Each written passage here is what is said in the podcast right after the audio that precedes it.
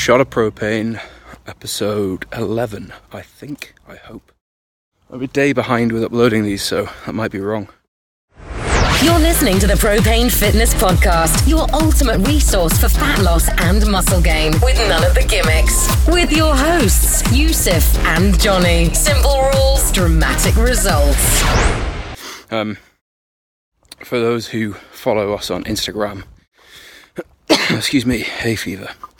Uh, for those of you who follow us on Instagram, and particularly our Instagram stories, will have seen me messing around with a bag of crisps, putting off a training session that I've left till the end of the day. And that is bloody hell.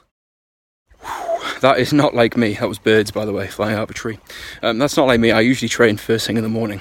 Um, it's like my schedule and routine where I wake up, do a bunch of habits and meditate and things like that, and then head out to train so that by the time I start work, it's all done, finished.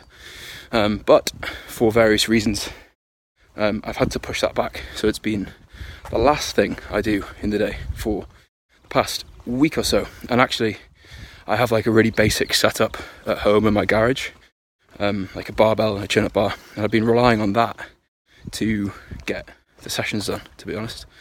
Um, it's not been very good, and frankly, my training has been uh, not the best since I had a week on a week a week of holiday. Um, about a month ago now, um, went to the home of Game of Thrones, Dubrovnik, Croatia. Um, had a week off, did absolutely no training for about eight days. Got back and everything felt terrible, and that was off the back of. Please don't bite me, dog. That was off the back of uh, hitting some PBs on squat, bench, and deadlift. I had a 250 kilo squat, 160 bench, and a 312.5 because the 0.5 matters. 0.5 312.5 deadlift. So that was like the best numbers i've ever hit in my life. Went on holiday came back everything fell off a cliff. And it's only really just starting to get back there but we are doing tons with propane right now. So you may you may have noticed we've got a, a five day kickstart coming up prepping all the videos all the content stuff like that we have other launches going on in other areas of the business and so my time has just been stretched because I obviously always have the normal commitments. Wow, the normal commitments to the business, just working longer hours than normal, and so my morning training session has become my last last thing of the day evening session. It's been pretty lackluster, and it's still training's only just getting back to where it was. And so I wanted to talk this evening, or whenever you listen to this, this morning, this afternoon, about the idea of balance and whether or not that's actually even possible because most of the people that we coach are super busy people. Like in general, they are they have their juggling family life, professional life, social life, and hobbies, things they do on the side, and then they're trying to get abs, lean, or beach body. They're trying to hit new PBs in the gym all the time. They have ambitions for their self development. They want to bring in new habits. They want to get eight hours of sleep.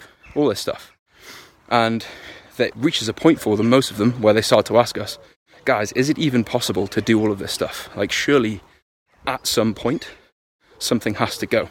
And when everyone comes on board in Propane Fitness, one of the first things we have them do is go through a like a goal setting process that's a little bit different to normal. Basically, we chunk the year down into segments, into four sprints that are 12 weeks long, separated by a week in between. And we encourage them to set goals in all areas of their life. God, so bright every time I try and do one of these Instagram videos, I get assaulted by the sun. Um, oh, go over here. Um, so the they set goals in all areas of their life. Normally, that's relationships in some capacity. That is self development or spirituality or whatever you want to call it. Most people set some kind of habit based goal for that. There is physicality, body, the way you look, the way you perform. And then there's either a career or a business goal, depending on who that person is. So they set four goals usually. And they try and hit them over a year and over a 90 day period. And that's something that I do myself in my own self management. I set goals in those areas of my life. And when we're setting them, there's always this conversation around what's possible when you're achieving things at once, when you're striving for multiple goals at one time. So, in the examples I used before of clients who want to add in a new habit, improve their sleep, get in the best shape of their life, get a promotion, there's a lot going on in that equation. And that's when the balance questions cro- crops up. Like, what do I have to drop? What has to go for me to achieve this? And what we, I suppose, where we differ in our opinion on this to what you've probably heard before is that we think the balance is 100% possible in pretty much anything. But there is always this consideration that there can only ever be 100% of something. There is only ever 100% of you. And so, if you are pushing harder than normal in one area of your life, something has to compromise, something has to be brought back. Otherwise, you end up failing in everything, usually. So, one of the first things to be mindful of if you are someone who is busy and you are trying to do a lot, you're trying to achieve a lot in your life, is to just consider which of these goals is a real push. Like, which of them is actually probably unrealistic? Which of them is going to be the one that actually causes all of them to fail? Because usually that's the thing that you are most invested in emotionally. It's the thing you want the most, and it's the thing that if you don't get, you'll be the most upset about.